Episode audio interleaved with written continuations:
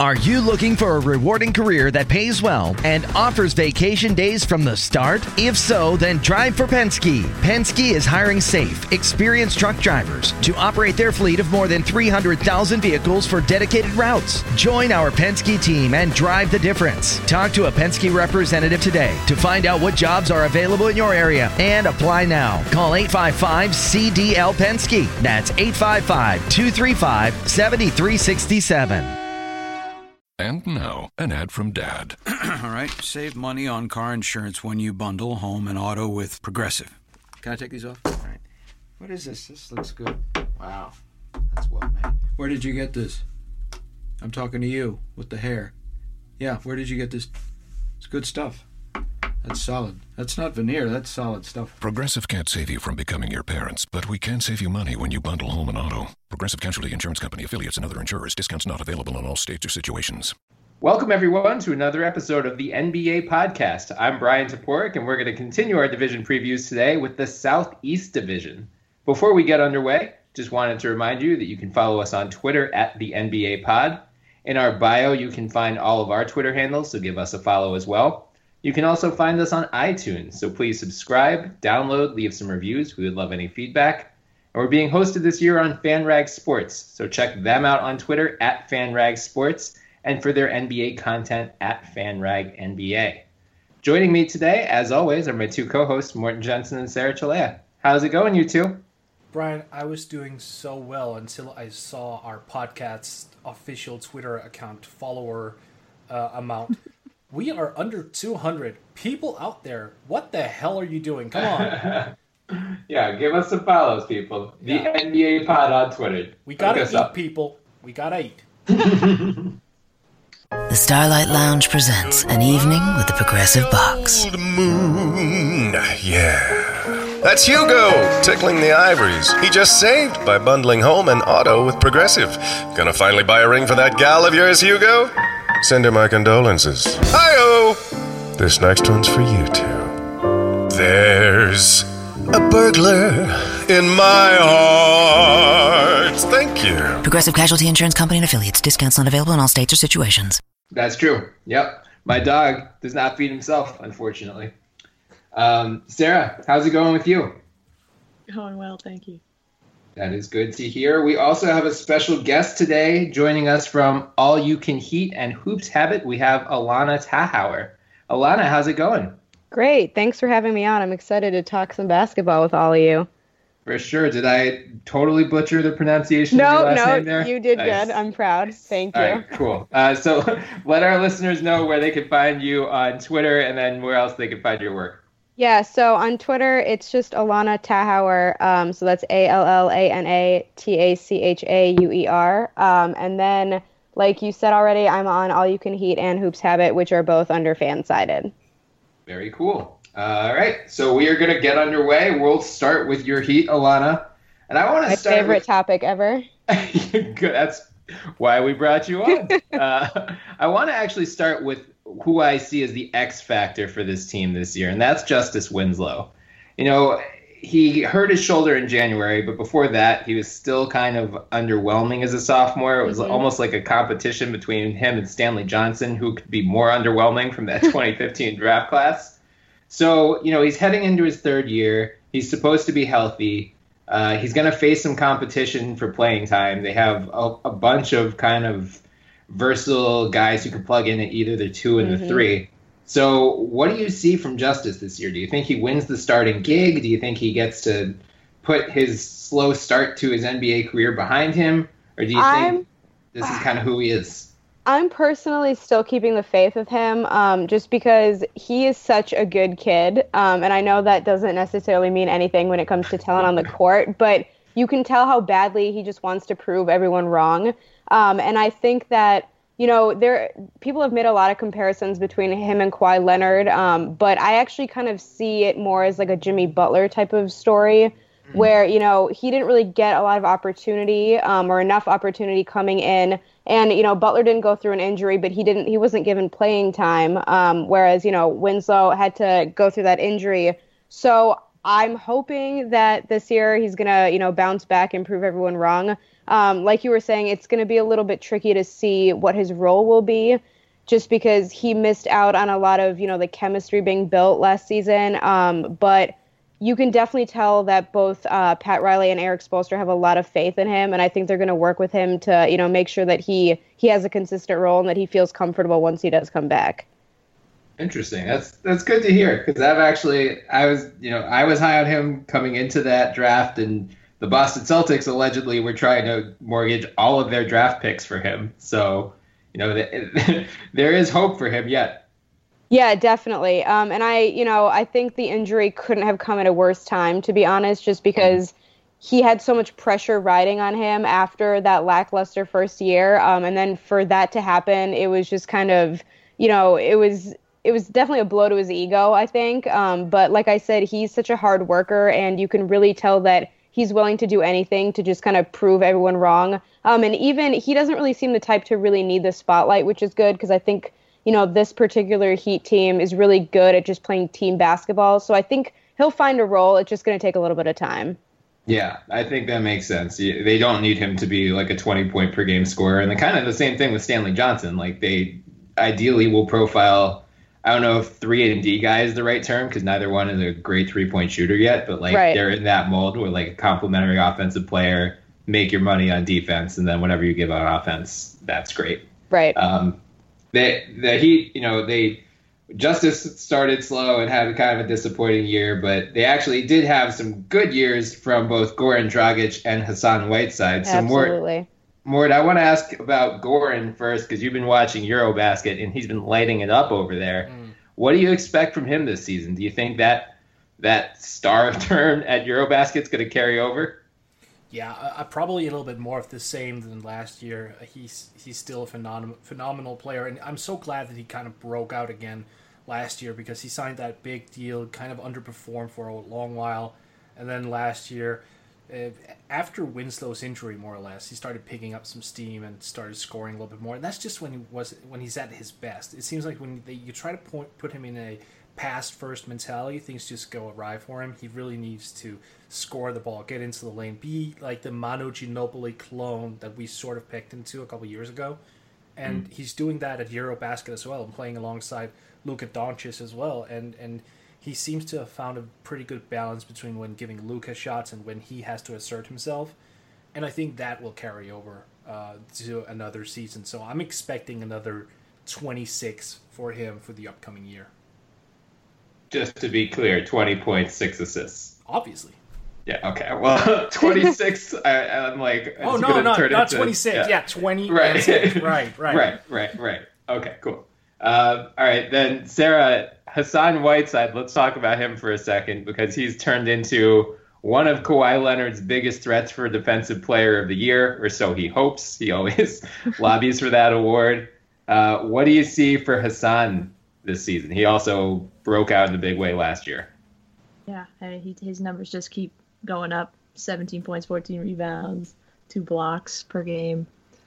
I don't see any let up in that, honestly. Uh, ideally, to see maybe the free throw percentage keep going up, but I mean, actually, I have a question for Allana because I know some people who have complained about his screen setting. Is that a gripe that you have as well, and and what would you like to see him improve next year?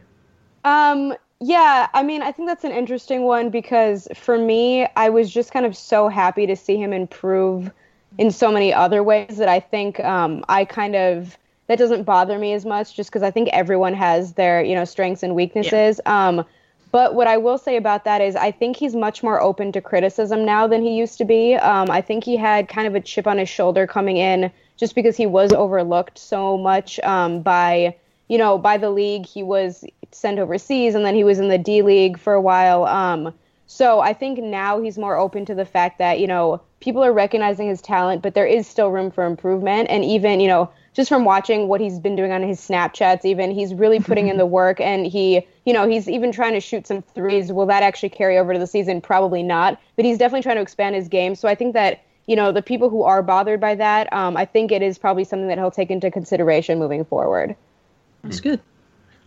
Yeah, that's that's interesting. I I really hope we start seeing him take threes. That would be fantastic. And he's looking good on snap, so I mean, if he wants to go ahead, I'm I'm fine with that. Uh, at least to try it out a little bit, but I don't I don't think that's where his you know his focus should be by any means. right, probably. So let, that actually leads into my next question because the Heat they actually brought in a stretch big man in Kelly Olynyk, 4 Mhm. years, fifty million.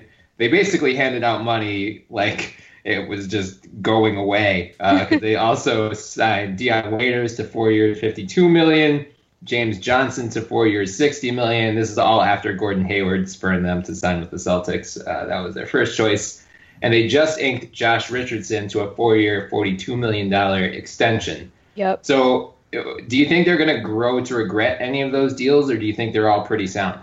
Um, well, I guess what I'll say first is that I think James Johnson and Dion Waiters 100% um, are worth the money. I think that they've shown such tremendous growth. Um, and they, even though they had great seasons, I think that they're, the, the ceiling's much higher for both of them. I think that this year is going to be way better even than last season was for them. Um, I think in terms of Jay Rich's contract, for me, it's less about the money and more that the fact that I think that's going to help his game improve just for the fact that it shows that they have confidence in him. He's a player who gets in his head a lot. Um, and I think that he struggled a lot with that um, towards the end of last season. So I think now that, you know, the organization clearly has has done something to to put it in motion that you know they trust him long term i think that's really going to help him. Um, whether or not that you know figure is a little steep yeah for now i think it is. Um, and i don't know if they'll regret it but i think for them that was more just to show him you know hey we believe in you rather than you know the dollar sign. Um, in terms of Olynyk, i wasn't very pleased with that to be honest. Um, i think he's the kind of guy who, and I think Tyler Johnson said it too. You hate playing against him, so you know, from a fan perspective, I'm not. I wasn't excited to have him aboard just because you know he he is kind of known as a dirtier player, um, but I think he does go really hard for the team that he's on. Um, so as long as he you know grows to have good chemistry with these guys, that shouldn't be a problem. And I think that even if he doesn't stay long term, I feel like that contract's still movable enough. I don't think they really dug themselves in a hole with that one necessarily, um, because you know he is regarded as a as a pretty good player, and I think that one would be easy to move if need be. If if nothing else, you prevent Hassan Whiteside from getting his shoulder dislocated. Well, yeah, that too. I mean, I guess you, you take away that that uh, risk factor by having him play for you instead. So that's a great point. Right. Although I guess he's going up against him in practice, so maybe there's even more of a risk. that- You know, they that seem like they're they're good friends already, though. Hassan had him over for dinner a couple times, um, so it does seem like they're you know the the chemistry is there. It just that kind of did surprise me. Um, I I didn't really expect that from the Heat, but I mean that I trust Pat Riley 100. percent So if he sees something, then I'm you know I'm all in too. Yeah, I mean, I I agree with you. Like on paper, I don't find fault with any of those contracts, including Jay Rich. I might just be irrationally high on him, but I think he's really, you know, a great player, and I think he Mhm. could be starting. I think there's definitely room for growth. I mean, his field goal percentage has not been stellar to start his career, but like there aren't many players in the league who can average at least one three, one block, and one steal a night, and he is one of them. So I think he provides a nice combination of offense, defense. Um, more, more. I, I mean this in the nicest way possible, but I kind of feel like the Heat are now Portland East. Like they spent all this money and they're now capped out, and like I have them comfortably in the playoffs this year, but I don't know how they turn into a top three team in the East. Do you think there's a way they can get there, or are you on my in my camp with that one? Uh, I'm in your camp. Here's the thing, actually, to answer the previous question as well regarding the contracts, because that plays into this one. In, in a nutshell, like in a vacuum, each contract signed was decent. The problem is that it happened on the same team. So Mm. you don't really have a superstar leading that whole pack. You have a bunch of great uh, role players, you know, starters as well. You know, a, a role player can't be a starter. I'm, that's the hill I'm going to die on. Uh, you know, James Johnson, Dion Waiters, Kelly Olynyk, fine players, fine deals. It's just that you kind of locked up that team for a long while with no flexibility moving forward. So you kind of have to hope that Dion turns into something that you probably didn't expect to, or that James Johnson builds on what he's done already. And like James, I believe is 30, so his value is probably mm-hmm. not even going to be significantly higher, even if he does improve further. So the real bet here is Dion Waiters, to some extent Olynyk, and then as you mentioned, Josh Richardson. Josh is the big man here. He's the guy who has to just break through everything and become at least like a pseudo level all star for this thing to really work and for the Heat to become like a top three team.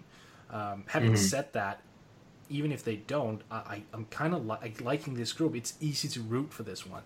Mm-hmm. Um, when you, it's it's good guys. It seems like the ball is moving. They're sharing the you know the load, and uh, you don't have this one guy asking for fifteen thousand shots a game, which they kind of need. But at the same time, it's refreshing that they don't have it. There's a there's a slight 2004 Pistons vibe to this team, mm-hmm. just without the results probably. But hell, I can behind that. I can get behind that team, and you know, if if by yeah, February or March Dwyane Wade comes back to that mm-hmm. group, why not?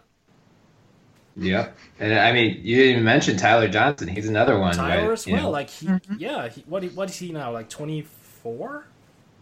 Yeah, somewhere around there, 23, yeah. 24. That's plenty of time.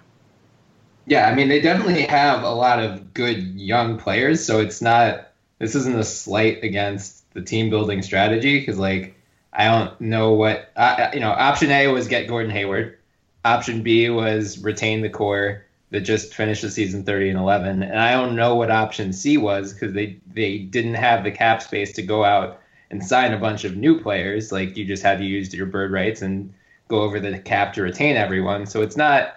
I don't want to sound like overly critical of Pat Riley here. He you know he didn't really have a third choice, but I just I'm a little worried about you know I, I just don't see a championship ceiling for this team. But like that might not matter. Maybe he just is okay with like you know my team's gonna be in the playoffs every year. If things break right, we could make it to the second round or even make it to the conference finals. You know, if Justice Winslow really improves, if and Bam Jay Rich, if Dion Winders. Yeah, Bam, I'm right? so yeah. excited about him. Yeah, yeah. So t- talk to us about Bam for a second, Lana. What do we? Uh, what do you it, think about him? It's funny because um, on draft night, Heat Twitter exploded when they took Bam. We were all like, "What? Like, who is this kid? what are we doing?" Um, and then, like, right when you know things started getting released about him, including like his stats and just like video clips from you know college and whatever, we were all like, "Oh, okay, never mind." Like, we all take back, you know. not even our criticism, but just our surprise. Um, and seeing him in summer league, like he's a yeah. beast. Yep. It's gonna yeah. take time, um, but I think having him around, and I, I liked Willie Reed, but you know Willie was not as versatile by any means, um, and I think Bam can play alongside Hassan. I think he can back him up. I think there's a lot you can do with him, um, and he's so young too that I, I don't know. I think that was a great move, um, and I'm I'm really excited to see what he can do. Yeah, he got yeah. pigeonholed in Kentucky a lot. Like this, mm-hmm. I, I, feel as though, and now I'm gonna show my age right now, but I remember Joey Dorsey from Memphis back in. Oh yeah, yeah back in late 2000s. Yeah, 2007, 2008. Like they, you know, John Calipari had Bam play a similar role to Joey Dorsey, mm-hmm. and that just was that was kind of ridiculous because Bam has a much more diverse skill set than Dorsey ever had, and I think that's kind of why that he was available at 14. I mean, he could probably have been picked a little bit higher. Um, whether he's a, like a legitimate four man, not sure. I think he probably is going to spend a lot of time, you know, taking both the four and the five. And mm-hmm. down the line, I wouldn't be surprised if he is a true center. However, I still think he has the the potential to go out and like hit him 15 footer, 17 footer maybe. Uh, that jump shot seems to, or the jump shot mechanics rather, they seem to be there. So um, his ceiling is yeah, and higher. I think it's important too to have guys that can do different things just because um, injuries hit them so hard in the beginning of last year. And at one point, they only had, I think, like three guys coming off the bench, one of who was Udonis Haslem, which, I mean, I love him, but how, you know, how much can he really do at this point? Um, so I think having, you know, players who can play different roles and come in you know, alongside other guys or behind them is really important just because you never know what's going to happen. Hopefully, you know, the injuries don't don't come like they did last season, but you really you don't know what happens in this way. You know, there's a little bit more of an insurance policy on you know having a, a more more guys available off the bench. Yeah, that I mean, there's it's hard to gripe with their depth if nothing else. Like I, they've got it, they go at least like a legitimate ten deep. So mm-hmm. before we move on, I want to ask you, Allana. You know, they started 11 and 30 last year. They ended 30 and 11. So which was the real Heat team? The one that started slow and looked like they were heading to the lottery, the one that finished on a 60 win pace, or is it somewhere in the middle there? You know, from the get go, and even like three or four games in, people were calling me crazy because I kept saying like, "This isn't us. Like, just give it some time. the injuries, you know, are are a huge factor. Um, chemistry needs time to build." So I, by the end, you know, it was great to see. But to be honest, I really wasn't surprised that they were able to bounce back in such a way, just because the level of talent was there. It was just a matter of figuring it out and working together. Um, and like I said, they really do play team basketball. There's not really one or two guys who, you know, like we've all touched upon, need the ball all the time and need to be taking, you know, endless shots.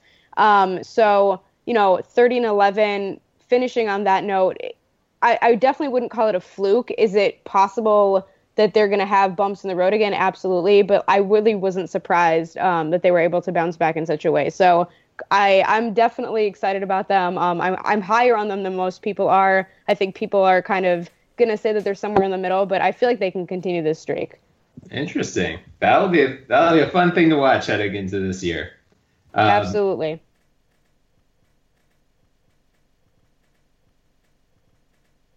All right, let's move on to the Charlotte Hornets. I think the big story with them, they were pretty quiet over all this offseason, but they did somehow they I mean, they basically the Atlanta Hawks just gave them Dwight Howard. Like they, they had to give up absolutely nothing of value to get a three time defensive player of the year. So Sarah, what do you see Dwight Howard doing in Charlotte and how would you think he's gonna affect Cody Zeller in particular? I'm so glad you came to me with this, Bryan. um, I, I'm just slightly, slightly worried about that that last part that you mentioned there, um, because Zeller, one thing that he does really, really well is run the floor hard, and he creates spacing for them because they really don't have shooters. They didn't last year. They don't really have any more shooters this year. Lost Belinelli, who was not great for them, but shot 36%, I think, from three, which was still second best on the team of people who took 100 or more threes. So, yeah. Um, so they really kind of need what Cody does. Uh, it's funny when you you know you think you know from the eye test he seems pretty good at this, and then I looked it up with uh, synergy. He's fifth in the league in transition points per possession, oh, wow. 1.5, and uh, 96.9 is his percentile. it's ridiculous. Um, so it's not that he and Dwight can't coexist. Dwight, on the other hand, is um, he's in the 83rd percentile in pick and roll roll man. So I mean, it's great to have guys who can do both.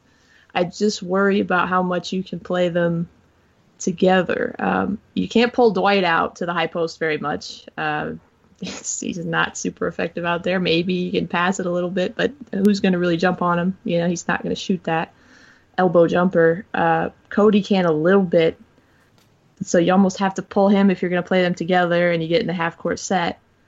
But last year, I think he took like 66 shots outside the the restricted area mm-hmm. all year. So that's not really his thing either.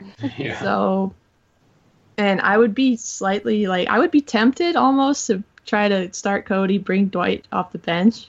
Oh wow! But there's a couple problems with that. A, you would immediately piss off Dwight Howard. right. Which is not like hard how, to do these days. Yeah, yeah, yeah. How quickly can we disengage Dwight Howard? Pretty quickly.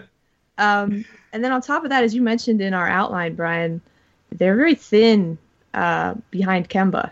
Mm-hmm. So, you know, Dwight being so great as a, a roll man, you kind of need a guard to play off of. Um, so I don't know how much that would work. You kind of have to start Dwight, but I don't know. I'm not psyched about it. I'd love, you know, they don't have to be mutually exclusive, having a, a pick and roll man and a transition man. It's not that they can't coexist, but it's definitely going to take some maneuvering. Yeah. I mean, a, a couple of thoughts just on Dwight and then the front court in general. Like, I might be the only person left on Dwight Howard Island, but I. I yeah, really don't so think. over him. I mean, yeah, I think he gets a bad rap because of like the whole Orlando thing, and then the Lakers and the Houston, like So basically, everything he's done in his career. Right. like his personality and his off the court antics over the last five years have just like everyone is over him. But like Mhm. he wasn't that bad in Atlanta. Like I would dare say he was effective, and then for whatever reason, Mike Budenholzer just decided to not play him in the playoffs, uh, which seemed to spell his end in Atlanta. But like he put up decent numbers last year. I, I mean, the big thing with Dwight is like we got frustrated with him for so long because we're like, all right, cool, you're a great rim roller and you're a great putback dunker. Like, expand your game, expand your offensive skill set. And he never did. But like at this point in his career, he's not going to. So as long as Steve Clifford can just say like, look, we don't want you posting up ten times a game. Like we want to just use you as a roll man basically, and then just have you like gobble the offensive glass and put back whatever shots our non-shooters miss constantly. That's great. So like I conceptually like him there, especially with Kemba, who's an elite pick and roll guard. Sarah, I think you're right that the two are going to have trouble playing together, which is a big problem because Zeller. I feel like this is going to be. We're, I'm going to shout out James Hollis again with his them idea. uh, Zeller, if you're like an advanced basketball metrics guy, you realize that Zeller is like one of the best screen setters in the league. But it's not something that like jumps off the screen when you're watching. But like you go in and dig into the statistics, and he really is like an unbelievable screen setter. So they're gonna need that, especially because they don't have shooters that can reliably knock down shots. And Dwight gives a little bit less in that. Like if he's not getting the ball, he's not gonna, you know, he's not gonna put forth as much effort in terms of off-ball cutting and all that stuff. So I think you do need Zeller on the court. So it's seeing how those two play together is going to be a fascinating subplot. That said, the Hornets like they fell into the toilet when Zeller got hurt last year. I think he missed around 20 games. They were like, you know, if, if they went on that pace the whole season, they would have threatened the Brooklyn Nets for being, you know, the the league's worst team. So if nothing else, like Dwight's good insurance for them. Um, Sarah, I, I like your idea conceptually of putting Dwight off the bench, but as you said, he's that will just make him he's out. He's checking out immediately. So, I you know for what they paid to get him, it's a worthy gamble.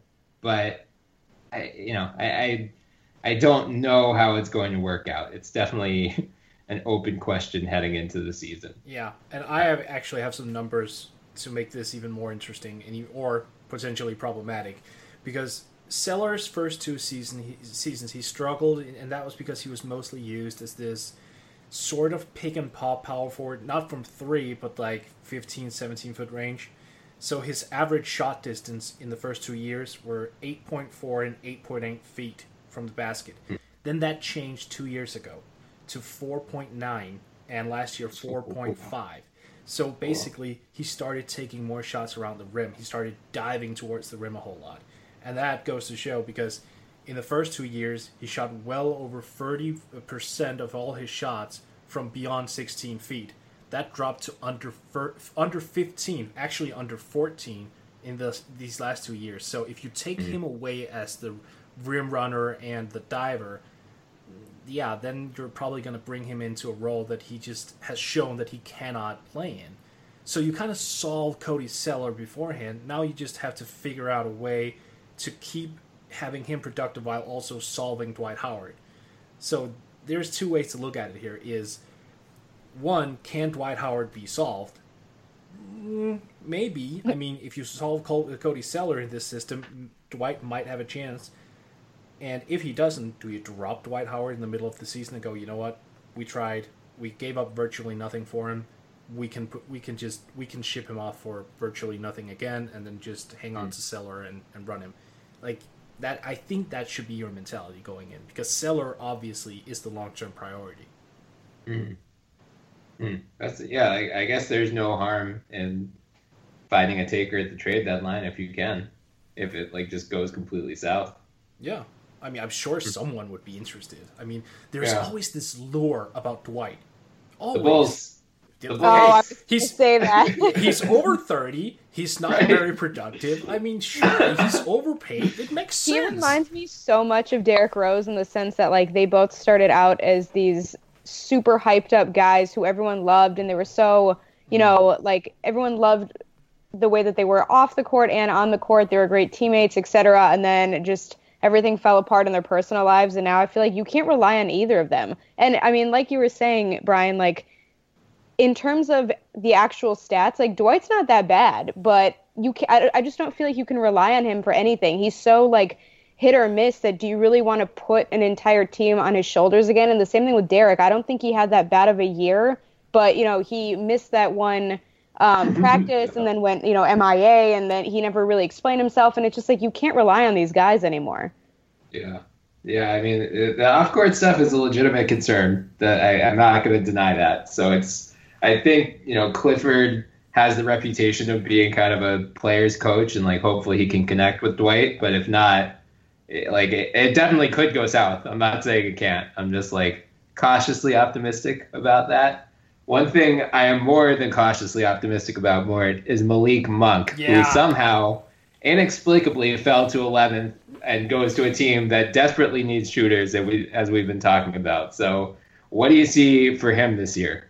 He is the best shooter in the draft. So obviously he's going to help that line a little bit more. I mean, him replacing Belinelli, yeah, I'll take that. I'll definitely take that. The problem with Monk, and that's, I mean, he's sort of like a Ben Gordon back in the day, like Bulls days. He's mm. not a creator.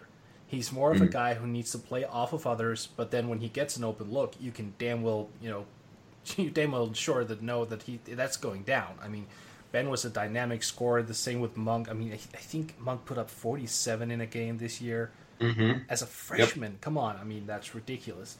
He's sneaky athletic. Um, he has a first step that he needs to utilize a little bit more, but I think that's a question of experience and and development as well.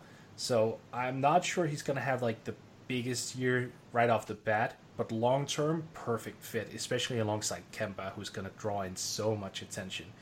Uh, Kemba has never been like a big assist guy. I could really see that change with the arrival of Monk. Mm-hmm. You know, so it actually leads into my next question here because I, I kind of think Monk is going to be playing on the ball a little bit more than he did in Kentucky, and I can see him kind of doing what Devin Booker did for the Suns over the last couple months of the mm. year, like not being a full time point guard, but being at least a complimentary ball handler, especially off the bench. I mean, I'm projecting he's going to come off the bench to start the year. Um, so Allana, our boy, our, everyone's favorite, Michael Carter Williams, Oh man. um, is questionable for the start of the season. He got PRP on his knees, which have been pro- problematic for a while now. So the Hornets are like really scary thin behind Walker. So you know they could use Monk as a, as a theoretical backup point guard. I don't think that's how you definitely want to use him, but you could. Um, do you think they need to address that position over the next month or so, or do you, are you okay with going in and just saying, Kemba, you got to carry this team? No, I mean, I think that they should have addressed it before Michael Carter Williams even got injured. I mean, I, I feel for the guy, but he was terrible in Chicago. Um, and I, I I know that, you know, Hoiberg, Fred Hoiberg's um, style of play is definitely not for everybody. Uh, it worked well in college. It doesn't translate to the pros, and he has a hard time letting go of that. Um, but even so, most of the guys, you know, managed to make it work while Michael Carter Williams was just it was a disaster. So I, you know, now with the injury especially, I definitely do think that they should they need to figure something out um, because you know what if you know Kemba gets injured, then what happens? Um, it's not it's never really a great idea to pinpoint your entire offense on one guy, even though Kemba is great and I love watching him. Um, you know, I think he'll have help from guys like Monk, um, Batum, even Jeremy Lamb, but they I I don't know if I were them I would definitely try to figure something out and quick just as a backup if nothing else. Yeah, I mean, if you're going into the season counting as Michael Carter Williams as your primary backup, no matter even if he's healthy, like that's Mhm. not great. That, No. That's really what you could probably do better than that. Um, Sarah, somehow, despite having no shooters, the Hornets ranked 14th on offense in terms of offensive efficiency last year. But where do you see them getting buckets outside of Kemba? I mean, yeah, you asked who who who can they rely on mm-hmm. to be consistent. Um, I think honestly, your hope is Malik Monk eventually. Um, you know, I think it's probably not fair to expect him to put it all together at the next level right away. And he's coming off this ankle injury that do we even know the status? Last I saw, they just said it was significant and it's still bothering him. Oh, that's right. Yeah, so I don't even know if he'll be ready to go right away or not. Um, but I do think that's that's the goal eventually is for him to be that guy because looking at the roster, there's really not anybody else that you can count on to be consistent. Yeah, You know, I mean, Batum's always been up and down. Jeremy Lamb, you know, Marvin Williams. You just don't know. yeah, MKG has Mm. still yet to develop into the offensive player. Yeah, defensive stud, of course, but offensively leaves much to be desired. I guess Dwight and Cody Zeller are like your your hope, but that that's what I'm worried about. That's for the a scary thought. Yeah, yeah. Aside from backup point guard, which is definitely the biggest concern I have for them heading into the year, I, I just, if, at, Allana, as you said, if Kemba goes down, it feels like this team is is gonna spiral quickly. Yep.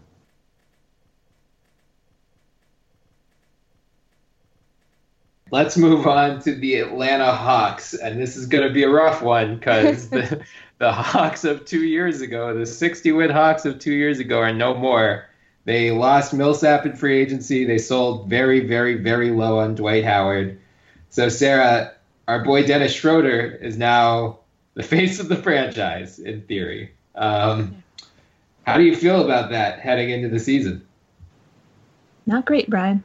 Not great. Um, I like him. He, he's played well at uh, Eurobasket this summer, but I've just never been a big fan. I feel like you, you have to pick something else up. He's got great quickness, um, but you, you need like one more thing. You, he has to either add a jump shot that's consistent, or he has to be a really great finisher. Like there's not that one other thing yet.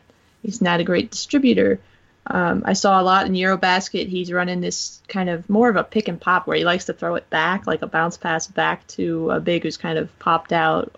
Um, that's nice. He was doing that well, but you also got to think like, who's he gonna give it to? right. John So- Collins. Yeah. okay, go ahead. More. Oh yeah, Wake Forest guy, rookie is uh, extremely productive. I think he left the NCAA in PER. He was even a year younger as a sophomore. Like he was, uh, he he's like freshman age, but has two seasons of college ball. He's not a shooter. That's the problem. But he's athletic as hell and runs the floor, and he's a great interior scorer. So he has that one guy he can pass to now who can at least finish plays and score at a decent clip. But having said that, I agree with you entirely in terms of, of Schroder. Like, and we'll add one thing to it. He doesn't defend, and which is There you go. extremely problematic. Remember when he came into the league with this reputation of being a Ron, R- Rajon Rondo clone? Well, he can't shoot, but he can sure defend. Um, yeah, about that. Yeah, I mean he's he's got uh, Dedmon now to throw it to. That's Dedmon right. can catch the lob. He's a decent uh, roll man. oh, we're we're just searching for scraps here. Like next up, we're Yeah, gonna that be like, side oh, just Miles- about sums it up. Yeah, that's that's the Atlanta Hawks in a nutshell. I mean, Schroder, there's a good chance he takes at least 20 shots a game this year, and I don't see any way he's north of like 42% shooting from the field. I think it's going to be a lot of Dennis Schroder uh, at the expense of some of their other young prospects. Mort, since you brought up John Collins, I want to talk about their two first round picks from last year, Taurean Prince and DeAndre Bembry. Bembry, uh, he tore his tricep, he has a strained tricep, sorry. So he's out for four to six weeks, but hopefully should be ready by the start of the season or close to it. Prince, you know, he showed some flashes, especially at the end of last year. So do you have high hopes for those guys heading into this season? how could I say this delicately? Uh-oh. Not not not a whole lot. They were drafted pretty old. Let's let's hmm. agree on, on that one, and they were not productive. First of all, that's a huge concern coming into the league when you are that age, not having a productive season. Like that's a Kris Dunn problem as well. Um, those types of players just simply do not project as being good down the line, and it's not like they didn't get minutes. Like Prince averaged almost 17 minutes, for example. I mean, he did better uh, as the year progressed, so that's something. And I'm sure that they're going to improve, but it's not like they're going to be huge assets unless, you know, Budenholzer just pulls a rabbit out of a hat. Yeah. Uh, I, I'm not really high on anyone on that roster, really. I mean, outside of Collins, but I recognize as well that he's not really a, a great fit for the current NBA. So when you really look at that team, they they need Michael Porter Jr. next season. Mm. Yeah, I was at the start of the summer. I was pounding the table and saying they were going to be the worst team in the NBA next year. But the Bulls, I Yeah. think the, Bull- the Bulls have them pretty well on That's why I didn't say Luka Doncic. The Bulls are getting Yeah. Doncic. right, right. Um, a lot of speaking of disappointments, Kent Bazemore, four year, seventy million dollar deal. Uh, in the first year of that deal, he regressed significantly from the year prior. So Tim Hardaway Jr. is gone now. The Knicks paid him thirty million dollars more than he should have gotten. So Bazemore, in theory, has an avenue to more playing time. Do you think he bounces back this year, or do you think the lack of established off, yeah, the established offensive options, you know, without Millsap, without Howard, do you think he kind of is who he is? I mean, part of me wants to say that he kind of has to bounce back because they need like someone to do something. so, like statistically speaking, I mean that someone could more than probably be him. Um, I I don't. Sometimes it happens too, where I feel like guys have a lot of pressure on them after a new deal, um, and I'm not saying that's the case here, but it could have been. And especially now that they're still figuring things out, maybe there's a different type of role they could find for him. Um, obviously, they're going to have a lot of question marks this season, um, but I I'm just going to try to be positive and say that you know he kind of has to bounce back, so he's going to, and he's just gonna he's gonna be the guy because there's no one else. Um, but I, I, I only time will tell, I guess, with that one. Yeah, I mean, it's really, especially if Bembry's limited to start the season, they have very little in terms of established depth on the wing. So I think you're right in the sense like, he, it can't be worse because they're going to need something from him. Yeah, like someone needs to step up, so he's there. Like, right. right. So- He's a warm body who's played Right. in the NBA before, so that's something. Um, Sarah, they did not strangely embrace the full tank after letting you know. You think they like sold Millsap for penny, or they sold Howard for pennies. They let Millsap walk. It seemed like you know they're going all in on the Luka Doncic train. But then they signed Dedmon, they signed Ersan Ilyasova, so they have like an established front court, at least of like again guys who have played in the NBA before. Do you think? Do you think those two guys can spare them from being, you know, in the bottom three, four, five in the league? Yeah, you're gonna think I'm crazy, but I don't know if I just been looking at Eastern Conference teams too long this morning. but like I'm going a little crazy, but um, you know, I'm looking at it and I could absolutely see that happening. You, like you said, you've been banging the drum of them being just dreadful, if not the very worst team, then very close to it. I could see that happening, and yet there's a part of me that would not be completely surprised if Bud somehow snuck them, if not into the playoffs, at least like 10th in the East. I don't know why, but um, I just think they have some they have some pieces. They have some junk in the truck. I mean, it's like you know Nico Brussino, Belly, Dedmon, Bembry. I I still have some hope for Taurean Prince. I mean, you're talking about a guy who averaged like maybe 10 minutes per game altogether until February. So Yeah. just getting more reps, getting more shots up. There's something there. Um, I don't know. Not a whole man. lot, I- though. It's yeah, you're right. You're right. um, Yeah, but I mean, Bud is Bud comes from the Spurs tree. You know, that's like imbued into them. You figure out how to cobble together these solid pieces Mm. into a team that's actually kind of decent uh, without being overwhelmingly talented. But uh, all that said, I'd like to look at they were fourth in defensive rating last year, so you kind of have to think, you know, how much of that are we putting on Dwight Howard? Obviously, a lot. But they did pick up Dewayne Dedmon, so I'm gonna throw some numbers at y'all, and this is pretty much just to uh, stoke the ire of snotty dripping James Holland. like, he's gonna just be so pissed. But okay, so defensive rating for Dwight Howard last year was 100. And obviously, these numbers have a lot to do with who else they're on the floor with at the time. So, but just for fun, all right, Don't- just for kicks and giggles. Yeah. So Dewayne Dedmon's defensive rating last year 99.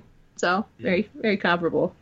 Uh, defensive box plus minus 2.8 for Dwight, 3.2 for Dewayne Dedmon.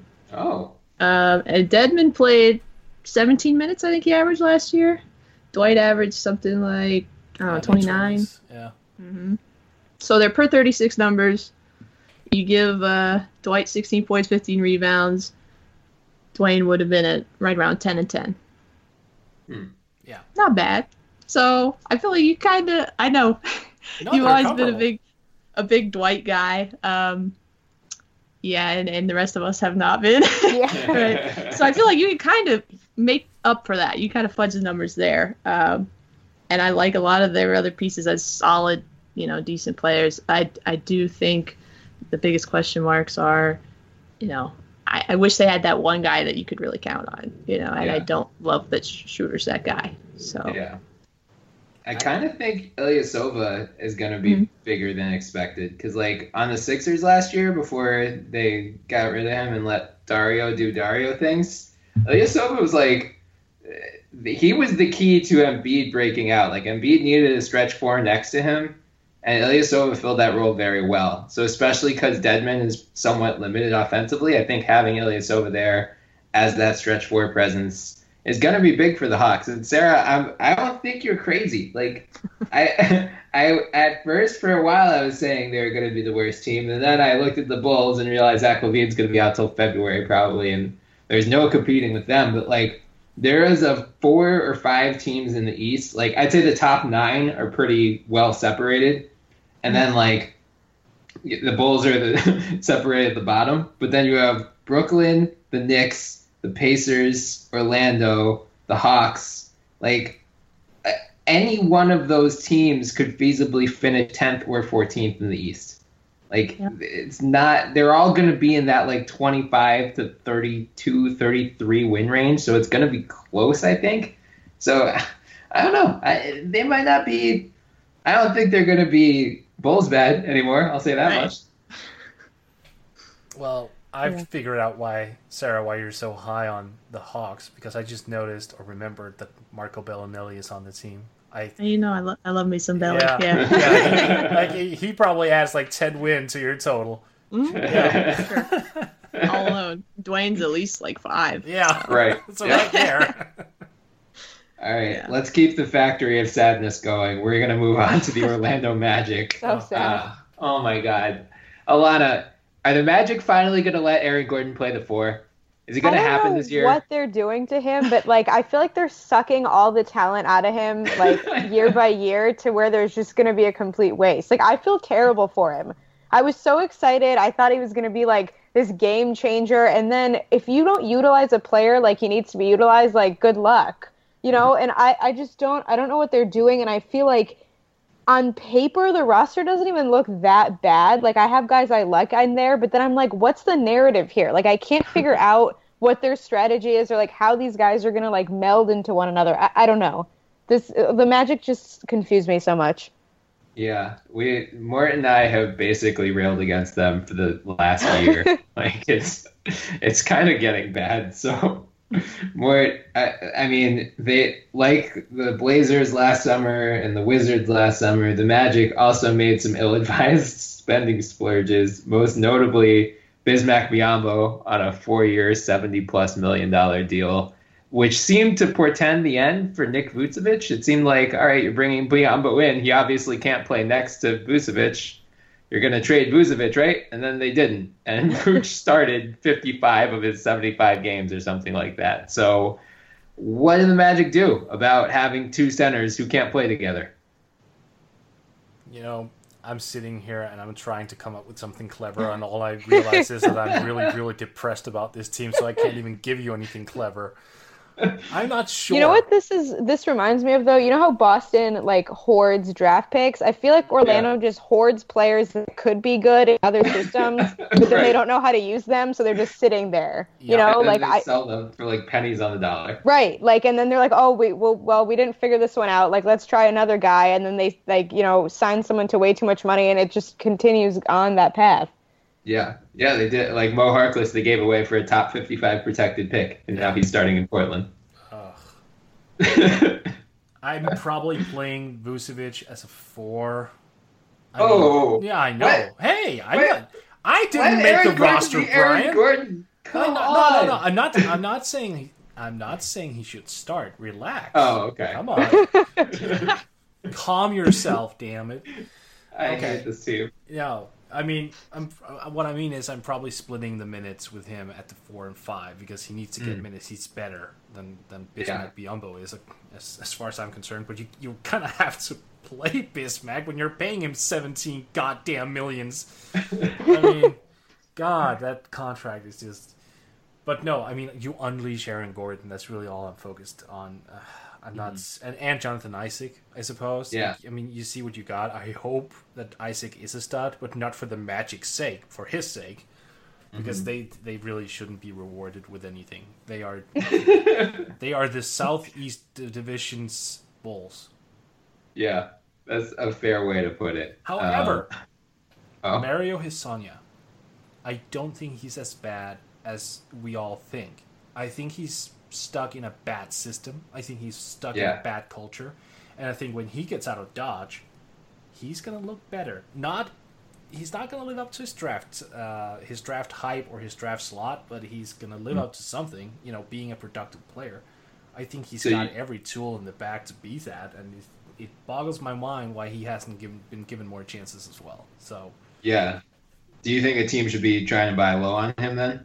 Oh, for sure. Like I don't understand why it seemed like the Hawks, as we just talked about before, aren't mm-hmm. all over this guy, or you know the Bulls or Pacers. Honestly, like East yeah. teams who look really bad, who are going to rebuild, should look to trade for Hezonja. Like start off easy, just offer a second rounder, see if they bite. It's the Magic; they might.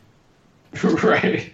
Hey, if they want to trade, if they want more in their front court, they want Jahlil Okafor, I would happily take it. No, don't put Okafor through this.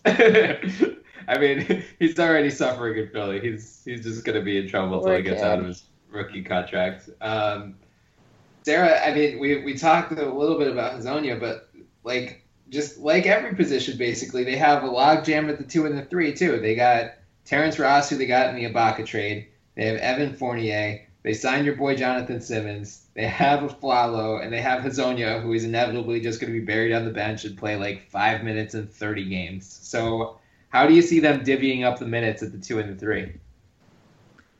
I'm going to tell you that in my notes, the very first note that I made for the Magic, I just wrote in capital letters WTF question mark. that's really Me too. That's really all I have. Like it's such a shame because they had like they signed they brought over um, Chad Forcier, who's I think one of the best player development guys you can have.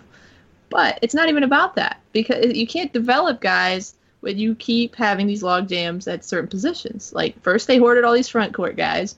Now they have every shooting guard slash maybe forward that you know they could find. I don't understand why you know that's really their biggest problem and we we said that for probably years now is roster construction it just doesn't make sense i think they have what could be a decent team and i thought that a few years ago they had some pieces that i really liked but they shipped a bunch of them off to bring in things that didn't fit and that's really all I have to say. Oh, you mean Jeff, you mean Jeff Green on a one-year, fifteen million dollar deal? Yeah, I thought that was right. brilliant. By the way, yeah. Yeah. All right. They sent out Tobias Harris for salary dumps and yep. then Spend use the money they saved Green. on Jeff Green. Yeah. Oh, good lord! Like Rob Hennigan, he just got hired in Oklahoma, mm. which is like fine. I, I mean, but he really screwed the pooch on this one. And here's here's what I'm kind of confused about. When you look at what what his reign in Orlando, like he did poorly, right? And he got fired within I don't know even know how long he was there, like three or four, Four years, or five years, yeah, yeah. something along those lines. Like if then you put that in contrast to Garpax, who's done Mm. a worse Yeah. job over the past five or six years, and they get a vote of confidence from ownership. That just goes to show how much ownership really has to say in all these things. Like in mm-hmm. Orlando, they're kind of desperate because they want to be relevant really soon because the ownership is old and yada yada yada. Want to see some success. It's I think we as podcasters and writers and everything, we need to pay more attention to ownership and the dictations that they put through everything because otherwise it's just not a fair market for general managers. I mean, Hennigan getting getting sacked was you could argue it was oh he should have been given a larger chance because look at the Bulls, or you could say oh well the Bulls are just idiots that should have fired their team a whole you know five years ago. So Right. but it's it's worth mentioning that ownership here, especially in Orlando's case, really you know plays a vital role in how they are they go about their rebuilding or building structure uh, mentality. Yeah, I think that's a fair point. Although a counterpoint would be a lot of their moves over the last five years have been kind of these short-term win-now moves, Mm. and they finally seem to have realized, like, oh, we can't shortcut our way into championship contention or even a playoff spot. Like, Yeah, there's no winning now. That's not Yeah. an option. right. So they finally seem to have embraced a rebuild, but like, even still, why are you signing Arron Afflalo if you have done that? And why you're making your franchise point guard a non-shooter? Right. That's- well, so that's yeah, that's that's my next question. I want to be I want to be slightly positive about the Magic because we've just crapped on them for 10 minutes. So, in Elfrid Payton's defense, he did play somewhat well after the All-Star break last year. He averaged around like 14 points, 8 assists, 7 rebounds, something like that. Um, he did fall into Frank Vogel's doghouse at some point earlier in the year. And they do again. They brought in, I think, Shelvin Mack, who they signed. They still have DJ Augustin, so they have other options if he again falls in the doghouse. But Allana, let's say Elfrid carries over that post All Star break momentum, comes into the year hot. He's in a contract year, or if he doesn't sign an extension, which presumably he will not, he's going to be a restricted free agent next summer. So, what can he do this year to prove to the Magic that he should be their long term point guard of the future? See, I kind of took this as the other way around of like how they can convince him to stay at this point or want to stay because I feel like he has the capability of being more than he is right now, but it's going to take the right people around him. Um, and the way that the Magic have been, you can't really even call it a rebuild, just the way that they've been stacking up their roster um, doesn't make any sense, like I said earlier. So I feel like it's less of what he can do, and it's because I feel like no matter what he does, they don't really seem to have a plan in place. So it's kind of like, oh, well, if they happen to want him to stick around, you know, they're going to make that happen. And if not, it's not really, I don't see what they're going to be basing that on. Um, so I don't know. If I were him, I would want to get the hell out of there. Um, but it kind of depends, I guess, what the future holds. I just, it's just so confusing to me um, having him there right now with the guys that are in place. Like as I said, I just don't, I don't really see where their head is at. It's not a rebuild because you have guys, you know, that are talented enough, like Afflalo and Ross, but then you have young guys who should be on a rebuilding team. It's, it's a hot mess. I, I don't, I don't really know what else to say. That's the best way to describe the Magic, just a steaming hot mess. Yeah. Boy, it sounds like you are not sold on the Elfrid Payton era in Orlando. I just can't imagine a team being successful with a starting point guard who can barely break 30% from downtown. Not in Mm. today's league, which is a shame because don't get me wrong, I like him. He plays well. Had he been in the 80s, I would have loved him. Loved Yeah. him. Because his energy, his defensive activity, his intensity level, love all of it. But the guy can't shoot. It's a Ricky Rubio syndrome all over again. And again, I Mhm. like Ricky Rubio, but the dude still cannot shoot. meaning there's this the, the the ceiling is just lowered because of it. It's a new day, it's a new age. If you can't do those specific things, you're not gonna meet a whole lot of su- success. I mean, that's just the way the cookie crumbles. And again, we still see a lot of players who can't shoot get drafted somewhat high. I mean, just we talked about Okafor briefly. I mean, that was another one. Mm-hmm. I do think it depends on the system, though, because there are teams who need point guards who can carry more of the offensive load, and then there are teams who, you know, if they're stacked with shooters elsewhere, it's not as important. Although I do definitely agree that, like, you don't really have much of a place in this league now if you're, you know, if mm. that's not uh, in your skill set. But I feel like it also has to do with, you know, being successful, and in this system, it's just not working. Yeah, like if you are, and we're going to talk about this team momentarily, the the Wizards, and you have John Wall, who's a shaky shooter. He's improving, but shaky. Uh, and you you kind of have great shooters alongside him, and Bradley, Beal, and Otto Porter. Yeah, then you could get away with it. But as you alluded to, Allana, like in Orlando, oof, Yep. hot mess. You can't really rely on anyone else. I mean, sure, you you you have uh, Evan Fournier. Then then what? Like Ross? Yeah, not feeling that one. Ross isn't a bad shooter. No, but I'm not. I mean, he's not a high volume guy who's gonna Yeah. draw defenses the way like a Kevin Durant would, right? I mean, he's not Right. the type Right, of guy right, who's right. just gonna. I mean, y- you know what you get with him, and because you know what you're gonna get, you're gonna get an open dunk or you get a contested three point attempt. Like, it's easier to guard. Yeah. Yeah. Well, I'm going to give the sunshine and rainbows take for the Magic. I'm going to at least cautiously predict that Payton does carry over his hot play. I think you just need shooters around him. And I think part of the problem, Mort and Allana, as you both alluded to, is like Aaron Gordon's not a great shooter. So when you played him at the three, especially, it was like Fournier was the only shooter on the damn floor.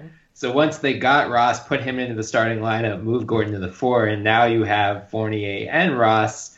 That's at least a little more. Your spacing's a little bit better. So I'm gonna say, like, a- unless they just do stupid magic things and put like Jonathan Simmons in the starting lineup, they're gonna have Fournier and Ross starting alongside Payton. I think he plays well. I think Fournier bounces back. I think Ross actually has a really good year. He was, you know, he got lost in Toronto behind Kyle Lowry and DeMar DeRozan, but I think he's a good player. So I like there is an avenue for the Magic to finally start putting things together.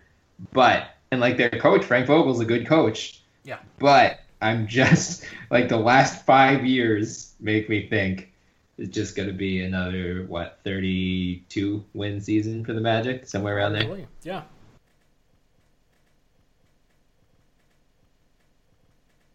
All right, let's finish things up with the Washington Wizards, who you know had a great year last year. Their top three guys are all just monsters. Their bench, on the other hand, was not great. Like Trey Burke was basically the anchor of their bench. So unsurprisingly, every time they went to their bench, they started getting blown off the floor, which really came back to bite them in the Boston Celtics series in the second round of the Eastern Conference playoffs. So over the summer, they brought in, they traded for Tim Frazier, they signed Jody Meeks and Mike Scott. Allana, do you think that's enough to keep them afloat once Wall and Beal are catching a breath on the bench?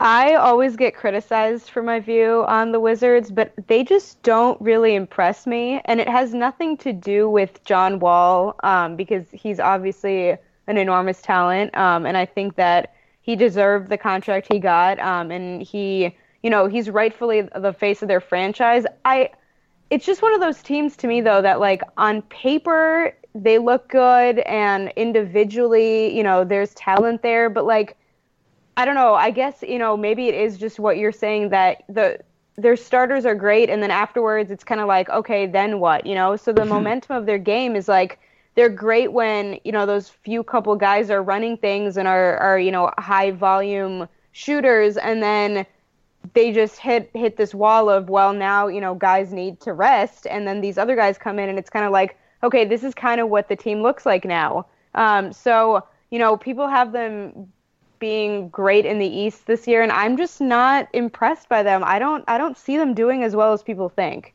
Interesting. Oh, we will have our predictions for the conference or for the, the division after we wrap things up here. So I'm excited to hear where you have the Wizards now. uh, uh, Sarah, Otto Porter had a monster year last year, signed a four year max deal over the summer. after the Wizards, the Wizards didn't offer it to him. The Nets signed him to that offer sheet. The Wizards matched because that's how it was always going to go. Do you think that career best year carries over into this year, or do you think he, like Kent Bazemore, kind of takes a step back after signing that massive deal? I think he can maintain. Just hmm. looking at the numbers, he made these incremental improvements each year. Like, you know, there was not any huge jump. So there's nothing to me that feels like he can't keep that up. Um, probably the most impressive thing is some of his, his shooting percentages last year. Mm-hmm. Um, so, you know, maybe that fluctuates a little bit, but otherwise, I mean, he, he, it wasn't like he had like 20 points per game. He's at 13.4 last year, up from 11.6 the year before. Uh, rebounding numbers just up like six. I mean, he's he had a good solid year, and there's no reason for me to think that that he can't repeat that. At least I don't know that he's going to make another leap, um, but I think he'll definitely be around that level again. Mm-hmm. Yeah, I mean, he. this is a topic near and dear to my heart since Otto was a Georgetown mm-hmm. guy for two years. Um, yeah, this is who he is, right? Like he he was the number three pick and then didn't impress right away, so Wizards fans quickly soured on him. He's not going to ever be a 25 point per game scorer. Like he's best cast as this complementary do it all third option on offense, which when Wall and Beal are healthy, that's the role he can fill. And like we've seen this in Washington the last couple of years before Otto, it was Trevor Ariza. Mm-hmm. Like John Wall is excellent at finding open corner three shooters, and Otto added that to his game. Uh, he was not that consistent of a shooter back in his Georgetown days. He had to be more of a takeover scorer. Um, but like now he can kind of fill that Trevor Ariza role and then some. So you know he's come a long way from like being the Shaqtin' a Fool, the wing version of JaVale McGee on Shaqtin' a Fool. Uh, and I'm thrilled to see him. I'm, I'm really happy he got rewarded for his you know for his solid play. I think he's going to be a big part of the Wizards puzzle this year. But I'm with you, Sarah. I don't think he's like going to break out as a 20 point per game scorer. I think somewhere like, you know, kind of. I don't want to say he's going to like be Andre Iguodala in Philly, but like that's more of the role he can fill. Like he's an underrated passer too, so I could see him doing like 15, 7, and 4 kind of at his ceiling. Oh, I, th- um, I think a little bit more. okay, yeah, I didn't, I didn't want to come off as a homer. Right. That's fine. no hot takes here. Yeah, I, I think when you sign a max deal, especially in this climate now where general managers are a little bit more hesitant to give out these big deals, I think there's going to be like an expectation of, of greater production. Whether that's going to come right away, I think it's definitely in their plans to have more plays run for him and, and mm. try to shape him into being like a more uh, take more ownership of the offense. I don't think they are at all satisfied with 13 a game. I think they've. Mm-hmm. I think the Wizards are looking at it. Well, that's a great place to start. That's a great place to go mm. from here, and they would probably like to see him end up at like 17, 18 a game. Also noteworthy, like he shot 43 from downtown. Um, he actually shot only 42 on corners. That's not only that's a good percentage, but he shot better mm-hmm. above the break. Meaning, oh, interesting. Yeah, and that was uh, there, there, have been written a, mm. a, few articles about like his versatility as a shooter. He, mm-hmm. uh, like from from inside the arc as well. He is one of those pure shooters who can just who is efficient virtually everywhere around the floor that he is. Yeah, uh, I would probably sacrifice a little bit of that efficiency for great volume because he's he was mm-hmm. like he had a true shooting percentage of 63 last year if that declines to like 60, but his volume goes up, I'll take it. Of course. He I'll only took it. 10 shots a game, Ten, Mark. That's a good point. Yeah, yeah, exactly. Like if you bump that shot total up to just 13, just three more shots a game, even four, just one more shot a quarter, really. Why not? Why not? I mean, he could make the most of it. Um, so, so I'm I'm definitely on the Otto Porter could get even better. Also, by the way, I just want to point out he led the league last year in turnover percentage. Like the he kept he, he made sure that he didn't turn the ball over a lot. He only had a turnover percentage of four point nine. He's That's still ridiculous. relatively young too, right? I think Yeah. he's twenty. Like he's only 24 or something. Yeah. Yeah. So I think he is a lot better than people you know give him credit for. He's kind Mm-hmm. of like Jimmy Butler, like low turnover, has but but efficient and efficient. Although he's like reverse Butler in the sense that he's efficient as a shooter, whereas Butler was efficient as a free throw shooter, and that's probably Mm. the next step for for Porter as well because he only got to the line one and a half times a game last season, which is a Mm. Yeah. ridiculously low number for a guy Yeah. playing almost 33 minutes a night. So that's also part of the plan, I hope, for the Wizards. They, Mm-hmm. I mean, last year they had Wall and Beal average, what, 23 apiece? Sounds right. Yeah, Yeah. something along those lines. They need him. They need him to, like, spread it out just a little bit Mort. And when they do that, the big three is there. Yeah.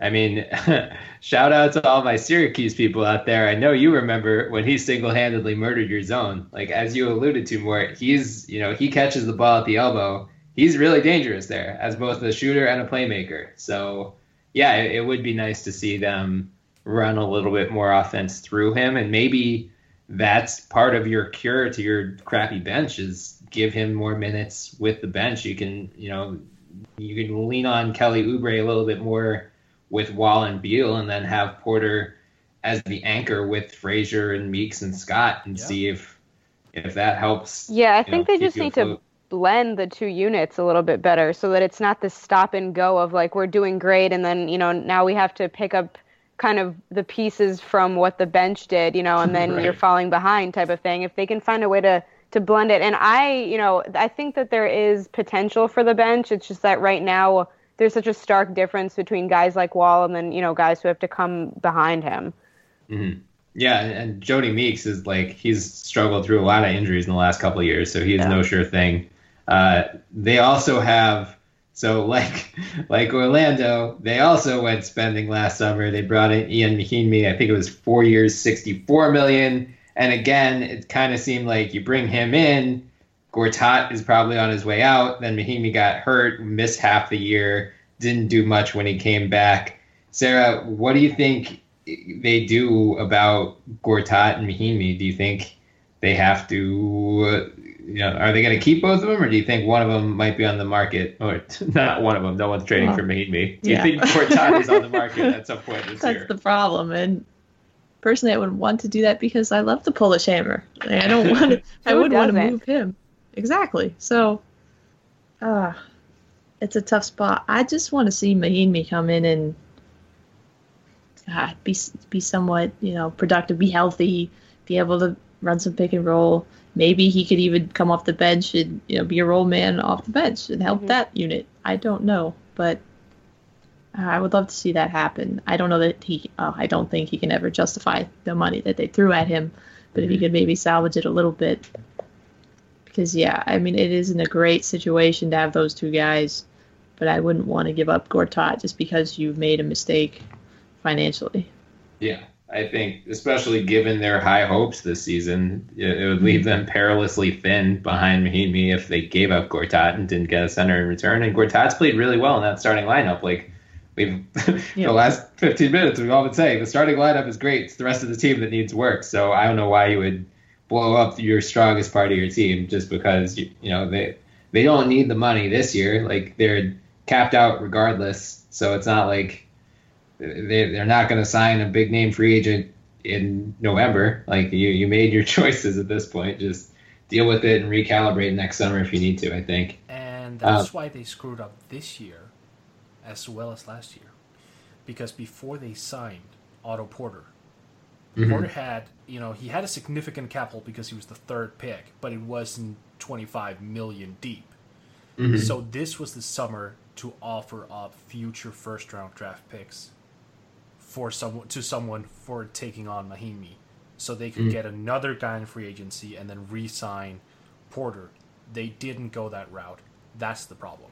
They even even Yeah. if they had to give up two first round picks, that would have been steep as hell.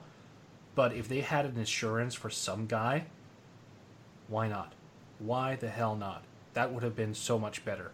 because Mahinmi is like you guys said, like now their their opportunity is gone. Now they're paying Wall, they're paying Beal, they're paying Porter, so the cap flexibility is gone out of the way. But that wasn't the case on July first, so they Mhm. should have positioned themselves a lot better going into this summer. So not only did they mess up with Mahinmi last season, they did so as well this year. Yeah, I mean, we talked about it when Porter signed that deal. Like, come 2019, when Wall's max contract kicks in, I think they're basically capped out already with those four guys on the books alone. So, like, this is the Wizards' core for the future. And it feels like they're going to run into what the Clippers did with Paul, Griffin, and Jordan, where, like, you just don't have the money to build a real team around them, especially once Gortat and Morris, I think they both come up for free agency in 2019. So if either of those guys leave, it's like you can't replace them. All you have is the mid-level exemption. So Godspeed. You you better hope Kelly Oubre Jr. turns into a superstar. I actually like him, but I, I, I'm probably the only one left at this point. I, I like him. I don't know if he's gonna like.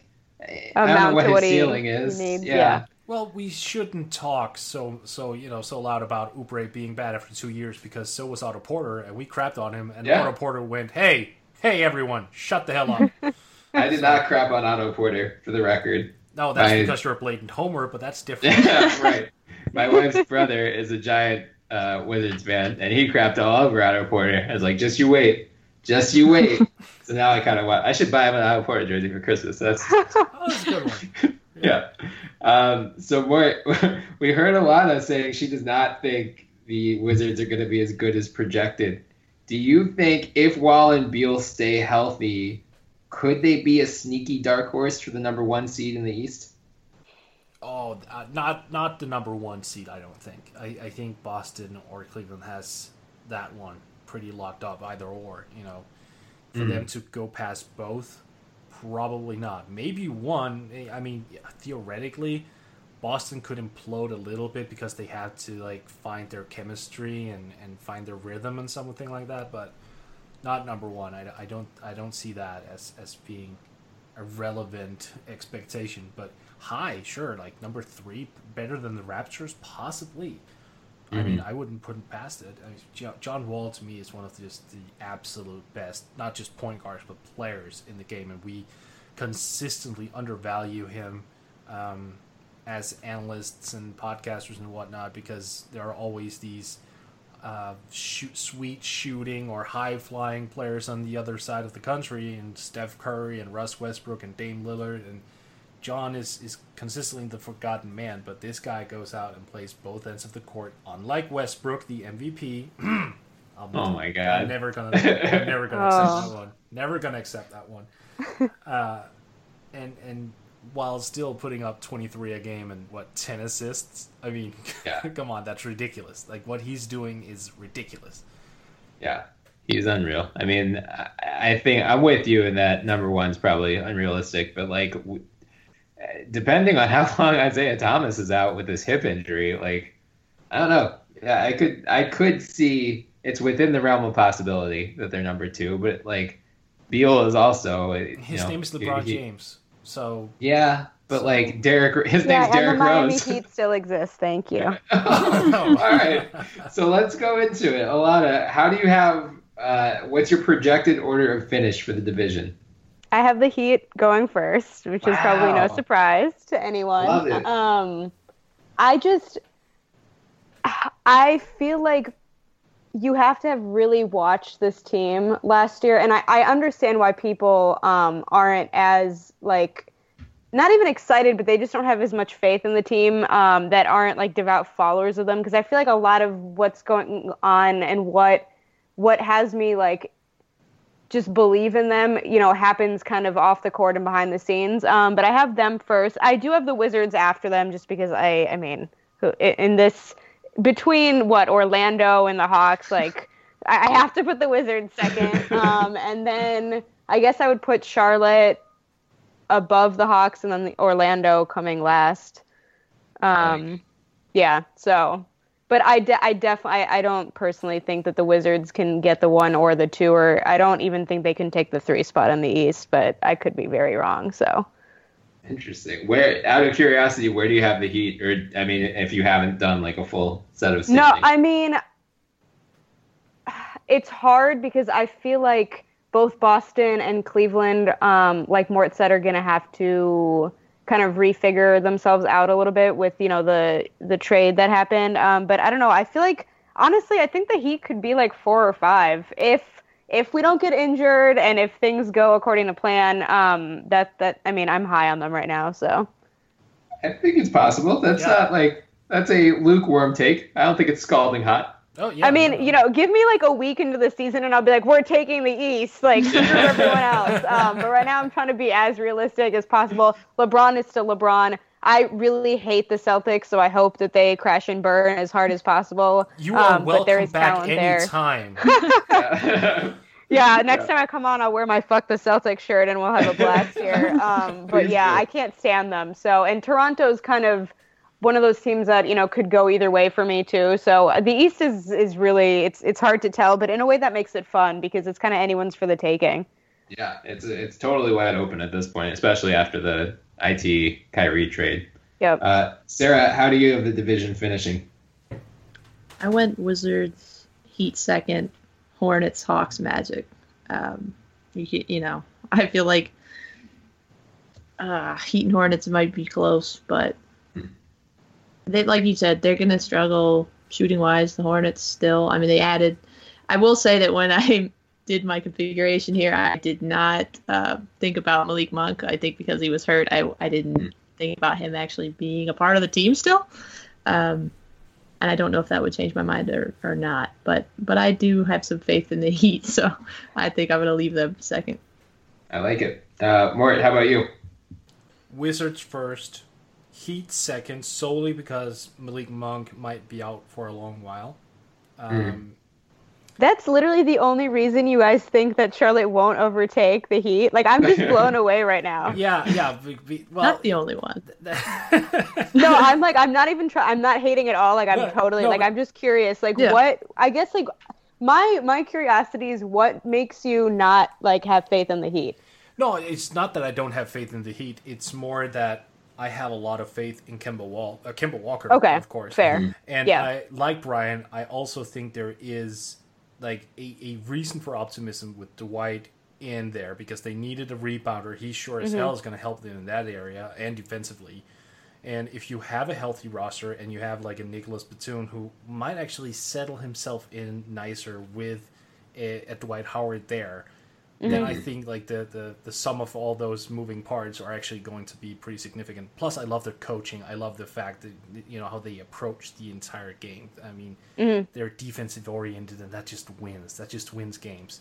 Uh, how, uh, I will say this, however, and that's going to please you. If they, if the Heat and Hornets met in the playoffs, I would mm. probably bel- have more faith in the Heat than I would the Hornets. Yeah, because Dwight will go missing in the playoffs as usual. yeah, because Whiteside would just obliterate him. Oh, Yeah. absolutely. Oh my God. So, so that's that's my reasoning. Trust me, I'm definitely not down on the Heat at all. I mean, they, despite my sort of skepticism if those kind of contracts, remember all good contracts, but for the same team to sign all Yeah. those deals, yeah, like I still think it's a good, damn good team. And Whiteside again, he's a star. I mean, uh, he's just not like one of those uber superstars, but that doesn't matter. And again, Bam Adebayo, I mean, if he comes out of nowhere and just becomes like a rookie of the year candidate, then you are definitely free to correct me daily on Twitter. I'll hold you to that one. yeah, definitely. And then I have Orlando fourth and Atlanta fifth because Oh. you know I I do not like Orlando at all, but look at what the Hawks are working with. I'm sorry, Sarah. I know Dedmon Okay. and Belinelli and It's all right. Budenholzer. I I know that you know the Spurs tree is just so alive in Atlanta, and you are you're just looking over it and like, oh, that's that's the Spurs of the East, but no, no, that's, Not anymore. Not there anymore. was Dead. Spurs Yeah, in that there. is dead. Yeah. Yeah, Uh, you have to accept it. Like I, I'm not sure at what which point in your grieving process. I think it's denial right now. I, I've not been the same since Tim retired. You can't expect much Yeah, of me. At least you got Manu still. It's true. So far, Um, So I guess I'm the only one. I have the Wizards first. I have the Hornets second. I'm sorry, Allana. Oh, that's have, okay. I'll forgive Heat. you. I have the Heat third, Magic fourth, and Hawks fifth. And frankly, Mort, you just like you explained everything, all the reasons I'm optimistic about the Hornets. So thank you for that. It really is just. I, there's less margin for error with them than there is the Heat because of their lack of depth behind Kemba. But I just think Kemba hit a new level last year. I am a Dwight apologist. I think, as you said, Mort, I think Nick Batum's going to settle in better as a third option than number two. Marvin Williams started slow last year. He bounced back by the end of the year.